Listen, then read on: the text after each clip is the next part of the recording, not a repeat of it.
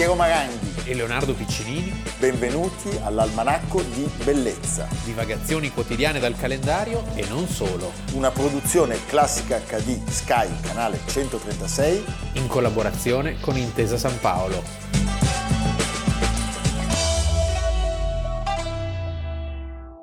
Almanacco di Bellezza, 18 ottobre. Leonardo Piccinini. Piero Maranghi. Una donna eh, che è stata una delle grandi protagoniste della scena asiatica eh, per un lungo periodo. Una donna straordinaria, certo non esente da difetti. No, diciamo poi diciamo una donna straordinaria in una famiglia straordinaria. In un contesto difficile. Beh, più che difficile. Più che difficile. Perché noi facciamo riferimento a Benazir Bhutto. Sì. Eh, il 18... Pakistan. Pakistan, certo il 18 di ottobre non è il giorno in cui lei perde la vita, avverrà poco dopo, ma è il giorno in cui lei rientra dopo l'ennesimo, l'ennesimo sì. esilio e dice questa frase che eh, è premonitrice di ciò che sta per accadere, io rappresento per loro un pericolo, se porterò la democrazia nel paese perderanno la loro influenza.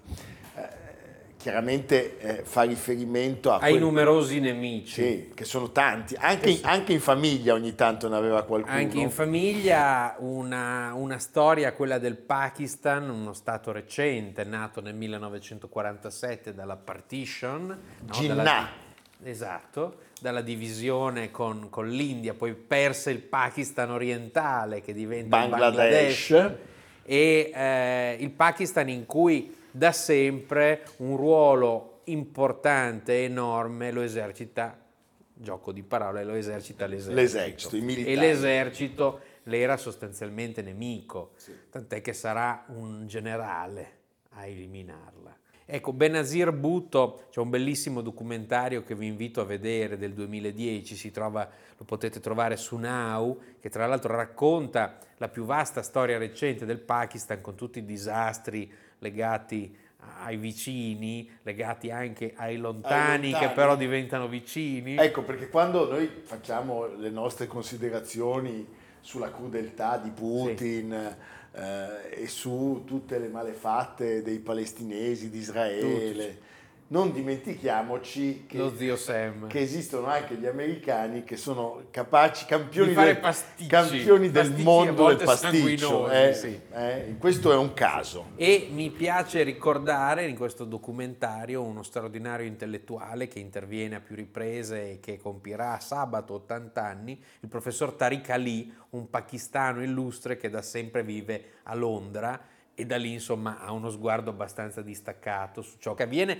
in questo complicatissimo paese che ricordo è il quinto stato più popoloso al mondo con 240 milioni di abitanti. Ma è lui che parla, che si chiede dov'è, sì, sono, dov'è esatto, Washington? Un uomo meraviglioso. È un uomo meraviglioso. Sì. Allora poi vi, vi, spiegheremo il perché. Uh, allora, torniamo a questo 18 ottobre. 18 ottobre 2007, lei appunto rientra dall'ennesimo esilio e sulla, sulla strada eh, tra l'aeroporto eh, di Karachi e la sua abitazione già arriva un assaggio drammatico, criminoso, perché eh, bombe e fucilate la accolgono per dare un'idea di quello che fosse il clima e rimangono a terra morte 193 persone e molte altre ferite. Lei si salva incredibilmente perché era su una sorta di veicolo eh, diciamo fatto per essere esibita, una lunga marcia dall'aeroporto a, a casa e si salva per puro per miracolo, per miracolo, perché è una strage incredibile. E eh, poco tempo dopo, il 27 dicembre del 2007, sì. quindi nello stesso Altro anno, attacco suicida. A Ravalpindi. Che in questo caso prevede anche un killer che spara. Il kamikaze, poi si fa esplodere. Eh, non si capisce se sia stata la stessa persona, comunque insomma è certamente un, una, un attacco molto preciso. Benazir Bhutto era nata il 21 giugno del 1953, è una donna eh, che eh, porta con sé tutte le contraddizioni della sua terra, del suo popolo e anche della sua famiglia. Sì, una famiglia di ricchi proprietari terrieri, eh, erano i Kennedy del Pakistan. Infatti eh, democratica ma feudale come, tutti, come, i Kennedy. Certo, tutti studiavano all'estero, lei stessa ha studiato in America. Corrotta ma coraggiosa come i Kennedy. Come i Kennedy, il eh. padre, ricordiamolo, presidente del Pakistan dal 71 al 73, primo ministro dal 77 al 79 eh, muore, viene impiccato, pensa, a Rawalpindi, proprio nello stesso posto dove muore lei. Dove muore lei. lei muore alla stessa età del padre, quindi come una cosa ciclica. Padre viene impiccato per ordine del generale che si impadronisce del potere. Eh, il padre era un uomo molto popolare, era un grandissimo oratore. Sì, un affabulatore. Un affabulatore, aveva iniziato facendo da eh, rappresentante all'ONU e poi aveva preso il potere, era molto amato, però diciamo soffriva anche di un certo delirio di onnipotenza, era molto ben vestito tra l'altro, aveva dei vestiti bellissimi eh, e soprattutto osò obbe- disobbedire agli americani sullo sviluppo della bomba atomica e Kissinger queste cose non le perdonava Mai. all'epoca. Tant'è che la domanda che ci facevamo prima, riferendoci al documentario che ha citato Leonardo, nasce dal fatto che l'intellettuale meraviglioso pakistano che vive a Londra, guardando Reagan che accoglie i eh, mujahideen, con le lunghe eh, barbe, dicendo, gli amici di Bin Laden. Esat- esattamente, dicendo voi siete i nuovi eroi, noi crediamo nel vostro... I padri fondatori. I pa- siete come i padri fondatori e l'intellettuale nel documentario dice sì, io li guardavo e mi chiedevo, ma quello lì è Washington, sì. quell'altro è Benjamin Franklin. Sì, dei semi-analfabeti eh, sostanzialmente. Va bene. Senti, lei appunto segue le orme del padre, va a studiare all'estero, prima in America dove si laurea in scienze politiche nel 73 ad Harvard e poi si sposta in Inghilterra. A Oxford. Al St. Catherine's College di Oxford. Politica, filosofia, economia non ancora ventenne, questa ragazza si, è già pronta. Si trova a ereditare sostanzialmente il carisma, il ruolo del padre, cioè diciamo una, un ruolo di moderata. Lei sta al governo in due mh, momenti diversi, dall'88 al 90 e dal 93 al 96. Il primo incarico, come si vede, dura poco. Dura poco perché è inesperta e soprattutto si presenta come una riformatrice. E i riformatori in Pakistan hanno vita breve. Il secondo mandato è quello più discusso perché lei non rinnega le leggi liberticide che vengono fatte dai suoi antagonisti quando salgono al potere e diciamo è un po' più eh, attirata da, dal denaro. Dal denaro perché il marito era un trafficone. Eh. Poi sarebbe diventato a sua volta il marito presidente, presidente dopo la sua morte. Il marito Insomma, presidente è proprio una carica, cioè il principe consorte e il marito presidente. Sì. Senti Leonardo, questa eh, ragazza eh, conosce il dolore eh, fin dai primi eh, momenti della sua vita. Pensate che poco dopo essere tornata eh, in Pakistan dopo gli studi anglosassoni, angloamericani, lei vede il padre deposto e poi impiccato in un processo farsa dove il generalissimo al potere è eh, Muhammad Ziaul Haq, sì. che è un, un caino maledetto. maledetto. che deve la sua salvezza all'invasione sovietica dell'Afghanistan, sì, perché, perché in chiave antisovietica gli Stati Uniti dicono il nemico dei nostri nemici è nostro amico, è, è la solita vecchia storia, insomma. E lui viene prima blandito da, da Carter, poi c'è tutta l'era Reagan. Certo. Insomma, questa ragazza, appena eh, il padre cade in disgrazia per poi morire, è costretta agli arresti domiciliari. Le cose vanno peggio a, a suo fratello Shanawaz che viene avvelenato a Cannes e a un altro fratello, Murtaza che muore in uno scontro a fuoco con la polizia di Karachi. Sì, in quel momento eh, lei, diciamo, non è esente da sospetti, o perlomeno il suo clan. Comunque, ripetiamo, padre giustiziato nel 79, i fratelli, uno avvelenato nell'85, l'altro assassinato nel 96, lei muore nel 2007, il marito viene imprigionato per dieci anni. Cioè, questa è l'atmosfera di, un, di, un, di una terra difficilissima. Allora, finalmente nel 1984 le danno l'autorizzazione di tornare nel Regno Unito e lei, Maidoma, invece di mettersi a fare diciamo, la studentessa eh, a vita o di trovare un buon marito si mette a fare politica perché è il leader. Eredita la guida del Partito Popolare Pakistano, il PPP, fondato dal padre. Diventa un leader esiliato, ma a un certo punto è venuto il momento eh, di andare a confrontarsi con eh, il voto e nell'86 lei rientra e si candida alle elezioni. Ecco, per fare il primo ministro, per fare il politico credibile in un paese dai forti contrasti, dalle enormi arretratezze come il Pakistan, occorre un marito, perché se no non sei credibile, questa è la cosa. E le viene combinato una sorta di fidanzamento. Poi lei dice, beh, qui tutto sommato non è male. Ce lo pigliamo. Questo ricco imprenditore, molto scaltro, eh, Asif Ali Zardari, che sposa a Karachi, nella sua Karachi, davanti a un'enorme moltitudine di persone, 200.000 persone, un matrimonio da, da star. Loro avrebbero avuto poi un figlio, Bilaval, e due figlie, Bakhtavar e Asifa. Ricordiamolo, un altro personaggio importante nella vita di, di Benazir Bhutto è la madre, che qui è quella che organizza le nozze, ma poi diventerà anche una sua antagonista. Ecco, nell'88, quando ormai diciamo, la guerra in Afghanistan volgeva al termine, eh, perché sarebbe finita nell'89, eh, il generale Zia muore in un'esplosione dell'aereo. Alla Prigozhin. Sì. Eh? E eh, a questo punto lei stravince le elezioni e il presidente Ghulam Khan è costretto a darle l'incarico, è veramente costretto. Noi stiamo parlando di un sistema in cui i generali si rifiutavano di salutarla col saluto militare. Cioè, eh, non, non, non ci stavano il fatto che fosse la prima donna in un mondo così arretrato, così arcaico. Ma credo che è la prima donna che diventa primo ministro in un paese sì. musulmano di tutto il mondo. Certo. Aveva 35 anni, in più aveva appena partorito, questo ci dà anche il senso della tempra di Benazir Bhutto. Sì, c'era stato un precedente, ma non era il mondo musulmano perché il padre, eh, c'è il famoso incontro eh, della guerra del Kashmir con Indira Gandhi, con il cappello bianco-nero, col ciuffo bianco, eh, però non era musulmana, come sappiamo, anzi, quella partition sarebbe costato eh. veramente. Senti, il primo governo Butto dura soltanto 20 mesi e eh, dopo eh, molte accuse di corruzione, peraltro le stesse che avevano eh, colpito e atterrato il padre, anche lei è costretta a, a dimettersi, vede una sconfitta elettorale e perde anche il sostegno di alcuni militari che erano passati dalla sua parte.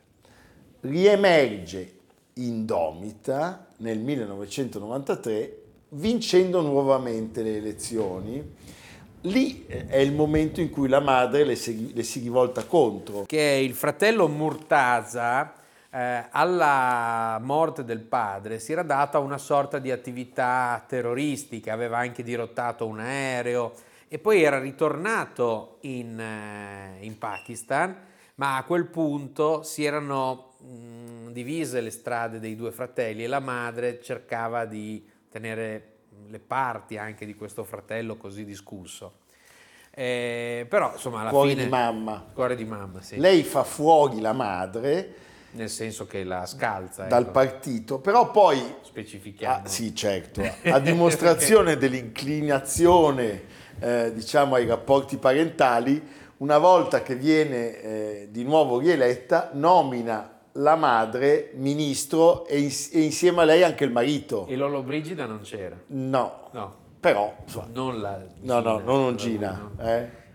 La famiglia è eh, fonte di grossissimi guai. Anche adesso. Vedi che tu hai parlato di Lolo Brigida perché il marito fa il ministro degli investimenti. E, e quello lo consiglierei. Cioè, adesso scusate, ma veramente però... Perché Gian Bruno eh, non lo farei ministro degli investimenti. no, eh, sono d'accordo.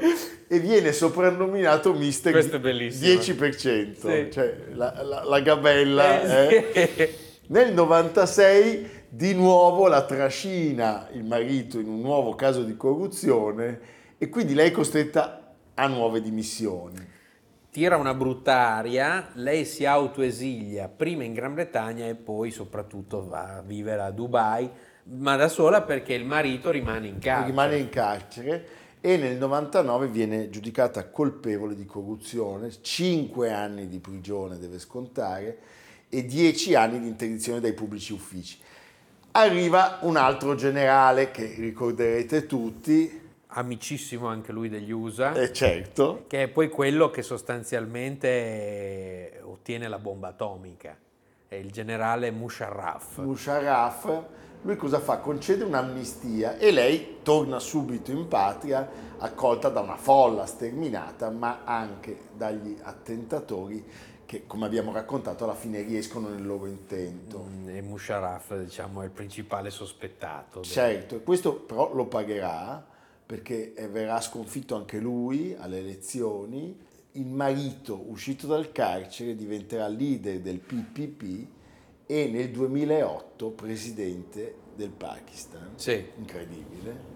Lei è sepolta nel mausoleo di famiglia nella provincia meridionale del Sindh eh, lascia un'eredità politica complessa perché certamente ha riportato il Pakistan sul palcoscenico internazionale, eh, sulla, democra- sulla strada della democrazia e questo è indiscutibile, è l'unica di tutti questi capi politici che abbia optato in modo convinto sulla linea della democrazia, d'altra parte si era formata eh, all'estero, i suoi amici erano il figlio di Galbraith, erano una Kennedy, cioè questo era il mondo che aveva conosciuto all'università. C'è da dire che a questo è riuscita però ad aggiungere il fatto di aver avuto buoni rapporti con molti leader islamici, cosa non banale e piuttosto importante, altalenanti con l'India, ma questo è, è gioco forza.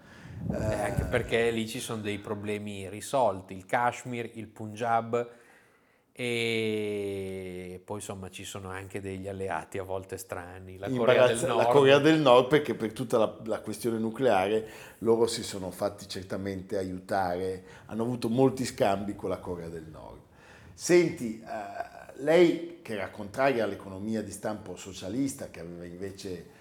Eh, promulgato suo padre. Il padre verso gli, negli ultimi anni aveva perso un po' la brocca, addirittura era arrivato a proibire l'alcol, cioè che quindi da Kennedy alla proibizione dell'alcol. È strana come parabola, ma d'altra parte è un po' la contraddizione che è in quel paese. C'è da dire che le sue riforme non sono abbastanza radicali eh, da evitare la spirale di inflazione, disoccupazione eh, e bisogna ricordare che eh, l'abbiamo già detto, lei non ha abrogato non ha, molte sì. norme terribili che erano state introdotte dal generale Tra Zia. cui la legge più contestata è quella sullo stupro, cioè la violenza sessuale. Una donna per fare una denuncia di violenza sessuale doveva trovare quattro testimoni della violenza.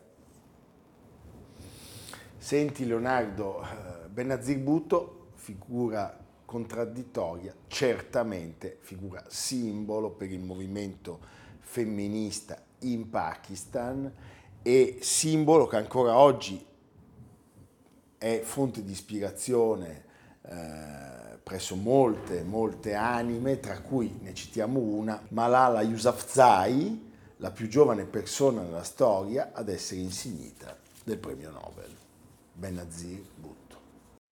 I believe that it's very important for negotiations to take place to facilitate a transition to democracy. And because my party is very keen to facilitate uh, the transition from dictatorship to democracy, we have had uh, contacts with the regime. But unfortunately, uh, those contacts have not borne fruit. And following the violence that took place uh, in Karachi on May 12th, when 48 people were killed in one day, it became totally inappropriate for us to talk about any understanding with the present regime. There's a lot of anger. But having said that, and while there's no deal with the present regime, I do think that it's important for the moderate forces to unite to undermine uh, religious militancy and extremism in my country.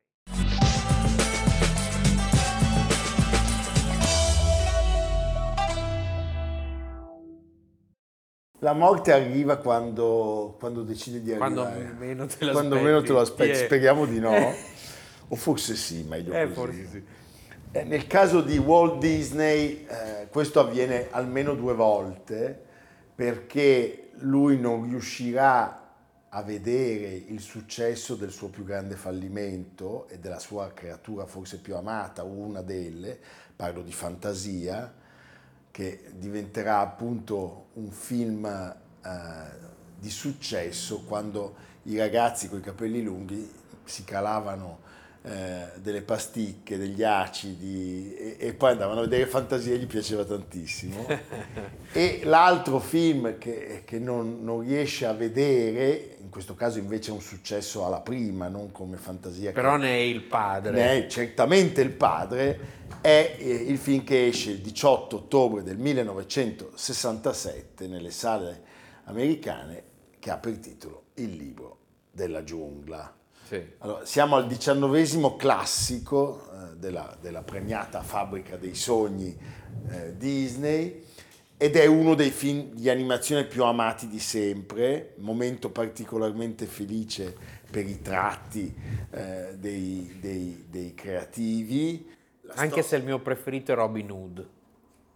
Proprio perché io so il pallino della storia. No, ma è bellissimo. Sono tutte e due... Mowgli è più, forse è più, tiene insieme tutti. Tra l'altro questo... Non c'è bisogno di, di amare la storia. No, hai ragione. C'è da dire, tu hai citato Robin Hood, come si usava a fare, un po' come Rossini quando riutilizzava le overture. eh, in Robin Hood il personaggio di Little John è Esatto. chiaramente una- ricicciato. è ricicciato Baloo. Sì. un po' cambiato. ma- D'altra parte il regista, questo bavarese naturalizzato americano Wolfgang Reitermann, è l'autore di, e se li mettete in fila fanno impressione, 1959 La Bella Addormentata, 1961 La Carica dei 101, 63 La Spada nella Roccia, Meraviglioso. 70 Gli Aristogatti, in Altro. mezzo c'è questo e appunto Robin Hood nel 73, quest'anno sono i 50 anni proprio in questi giorni. C'è anche una cosa interessante, devo dire, di Mowgli, che lo si, lo si esamina troppo poco, però mi è venuto in mente che il film inizia con la cesta, col bambino nella cesta. Questo è un archetipo vecchio come il mondo, da Mosè a Romolo e Remo, a, Cenerentola, a Tarzan. Sì, e, e quindi c'è veramente un senso della storia nel creare queste, queste favole, perché sono favole, eh, molto colto, molto sofisticato. Poi la partenza era colta e sofisticata perché c'era Kipling. Esatto. da lì si arriva eh, a, a questo autore che aveva passato la sua infanzia nell'India britannica e che lì aveva ambientato gran parte delle sue storie.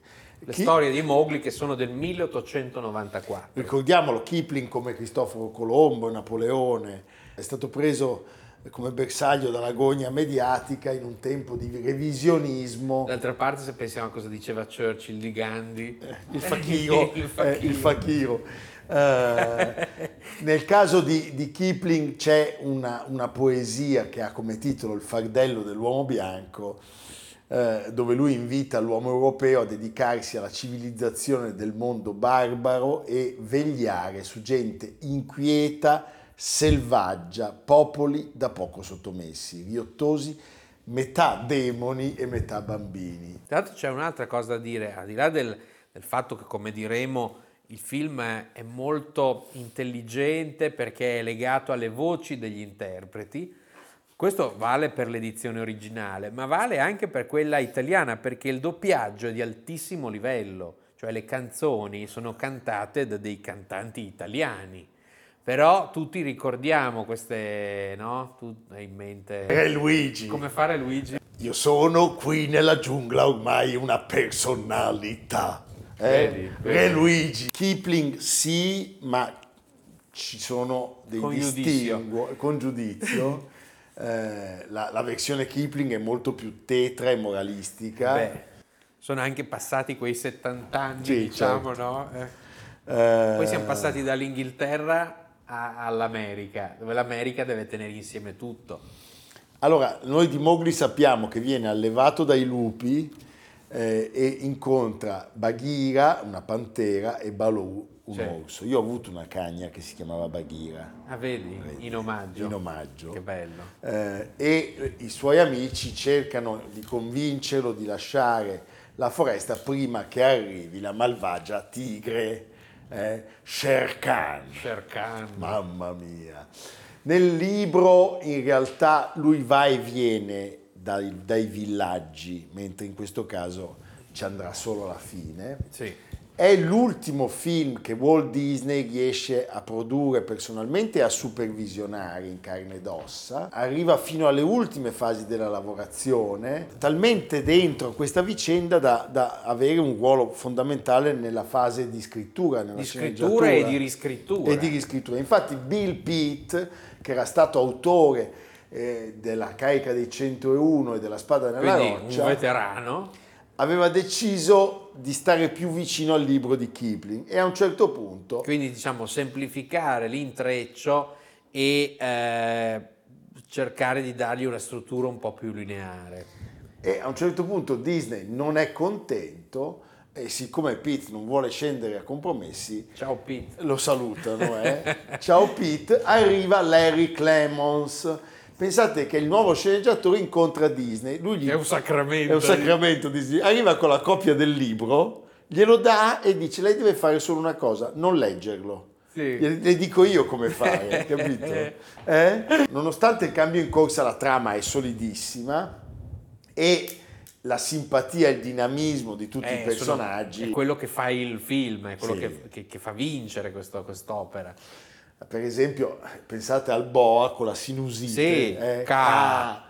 E eh, appunto, Re Luigi, l'avete visto, l'elefante, il colonnello Hati. Ecco, la cosa interessante, come racconta il regista Wolfgang Reitermann, cercammo di incorporare le personalità dei doppiatori nei personaggi e arrivammo a qualcosa di totalmente diverso, cioè le voci non sono solo delle voci, ma alla voce è legata l'immagine del personaggio. Celebre è il caso purtroppo abortito, pensa che meraviglia sarebbe stato dei Beatles. Certo, dovevano fare gli avvoltoi. Sì. Ma infatti se E li gli vedi, avvoltoi gli sono avvoltoi disegnati in hanno i caschetti come i Beatles. voce dei- Certo. dei- dei, Purtroppo poi non, non l'hanno fatto, però sappiamo per esempio che Phil Harris, il comico, è Baloo e lo splendido George Sanders, quello di All About Eve, Eva contro Eva, di tanti altri meravigliosi film, è la tigre, è la tigre Sher Khan. Abbiamo parlato del fatto che alcune cose vengano riciclate, appunto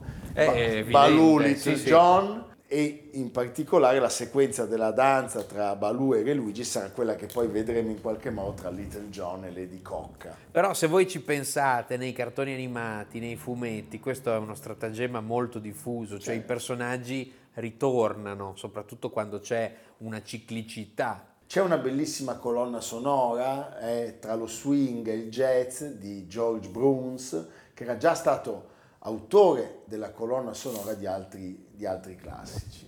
Allora, delle otto canzoni originali, sette sono dei mitici fratelli Sherman e una è di Terry Gilkinson, lo stretto indispensabile. Certo. Pensate che Disney portava spesso i musicisti alle sessioni di scrittura perché voleva che anche loro adattassero le composizioni alla storia e viceversa. E questo effettivamente si sente, è geniale.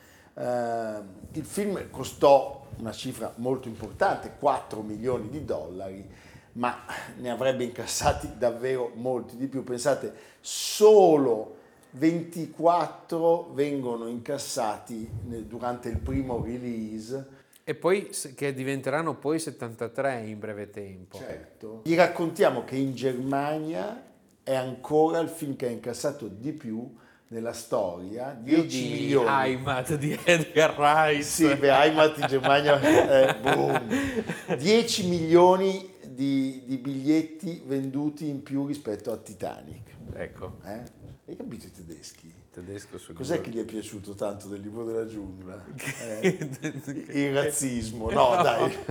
Occorre anche sottolineare che la critica fu benevola, forse anche perché era l'ultimo, l'ultimo, l'ultimo capolavoro. Certo, era l'eredità di- di Walt di Walt Disney. Disney. Sono stati anche ripresi i soggetti e riambientati. 1994 eh, è un film che ha avuto un buon successo al botteghino. Arriva il sequel eh, animato, il libro della giungla 2, in cui Mowgli scappa dal villaggio degli uomini per andare a trovare i suoi amici animali, ma non sa che Sher Khan è più agguerrita che mai. Il film ha attirato moltissimi fan del primo capitolo, però è stato anche eh, stroncato da una serie di recensioni. È il rischio negative. di ogni sequel. Eh. Eh. Poi fatalmente è arrivata la versione fotorealistica. E il procione? Il Procione aveva ricevuto una richiesta. Poi è stato fatto oggetto di mobbing. No, è che Amerigo tratta e ah, è sempre ha chiesto troppo. Troppo. Allora abbiamo mandato il Varano. Ecco. Che si aggira ancora eh, negli studios alla ricerca di un ruolo. Eh. Un Varano in cerca d'autore. È affamato Questo... il Varano, mangia. Quello che costa. Mangia come? Costa. Eh. Poi fa paura. Va bene. Un ultimo contributo sempre le copertine meravigliose con Tullio Pericoli, ritratti di ritratti, il libro dell'Almanacco di Bellezza che è in vendita e aspetta di essere acquistato da voi. È importante. È molto importante. E il nostro Leonardo Piccinini. Oggi è il 18, ma domani, 19 ottobre del 63, accadeva un fatto abbastanza incredibile di cui ha raccontato qualche tempo fa eh, l'amico Gianni Barbacetto. Vi invito a recuperare questo articolo, cioè La notte dei fuochi in Valle d'Aosta. Eh, era, si era la vigilia delle elezioni e un gruppo di giornalisti dell'Osservatore Romano cominciò a, a mettere in giro per la Val d'Aosta delle bombe, delle, cioè, delle era, armi. Erano i bombaroli papalini. Sì, sì. Eh, all'inizio si pensò che appunto fossero opera di i comunisti, hanno detto subito, sono i comunisti. Ci vollero 30 anni per capire che cos'era successo davvero. A svelarlo fu nel 94 uno degli autori degli attentati in un libro inquietante e suo malgrado esilarante dal titolo Nikita Roncalli. Non era un rosso... Ah sì, perché era un gruppo di cattolici che si opponevano al concilio, no? Un piccolo gruppo di volenterosi papalini antipapa si mise al lavoro. Arrivarono le armi russe da far ritrovare in valle per aumentare la paura dei placidi valligiani. Entrarono in Vaticano in una notte di fine settembre, nascoste nel bagagliaio di una vecchia monumentale fiammeggiante Cadillac verde, generoso dono degli Stati Uniti a un cardinale della curia. Alla guida Andrea Lazzarini, caporedattore dell'Osservatore Romano, detto il Re Pallido, noto per i suoi baffi e le sue risate in falsetto. Era così così basso da aver bisogno di un grande cuscino per guidare l'auto, colta dal saluto militare delle guardie svizzere alla porta di Sant'Anna. Ma non arrivavano dall'Unione delle Repubbliche Socialiste Sovietiche quelle armi, bensì da Cinecittà, vendute da un regista e collezionista e pagati con i soldi forniti da Flaminio Piccolo. No, cioè, quindi Flaminio vi, Piccolo. Vi invito a studiare questo episodio perché è parte della nostra storia se ne, se ne parla poco perché è una micro storia pazzesco. però molto... Vedi che Gianni Barbacetto è capace sì. di trovare sempre delle perle. Delle perle, perle, sì, perle inquietanti. Perle inquietanti, sì. mentre noi siamo i porci, ma questa è un'altra storia. E siamo inquietanti anche noi. Sì, le perle e i porci inquietanti. Sì, eh? va, va bene. bene. Hai visto quando abbiamo detto i porci? I porci come subito i tre animali, anche il Babirus ha detto, no, il Babirus ha detto io, io, ha fatto così. Va bene, qui lo zoo dell'almanacco vi saluta. Non sappiamo più come porci. Non, bravo, che bravo, che battutona. Adesso visto che hai fatto la battutona ti concedo di fare il consueto annuncio linea al canale, alla rete, a Classica HD, eh, c'è tanta bellezza da scoprire oltre l'almanacco, oltre l'almanacco c'è un mondo. È bello sentire da, da, Leonardo il fatto che ci sia qualcosa oltre a lui. Sì. Eh? È la prima volta. Forse. No, ma io porto la squadra, porto la maglia del canale e quindi lo difendo. Fantastico, sì. fantastico. Non va alla 7, Dite, ditelo a Urbano per il Cairo. momento. Dite a Lilly Gruber. O a Discovery anche. Anche Discovery, vuole sì. andare anche a Discovery. Noi siamo un'agenzia di collocamento. Sì. Ci vediamo domani. domani. Almanacco di bellezza a cura di Piero Maranghi e Leonardo Piccinini. Con Lucia Simioni, Stefano Puppini, Jacopo Ghilardotti, Paolo Faroni, Riccardo Cassani, Nicolò Cazzola e Samantha Chiodini. Realizzato da Amerigo Daveri, Valentino Puppini, Luigi Consolandi, Stefania Margheritti, Alessandro Puppini. Una produzione classica HD, Sky, canale 136. In collaborazione con Intesa San Paolo.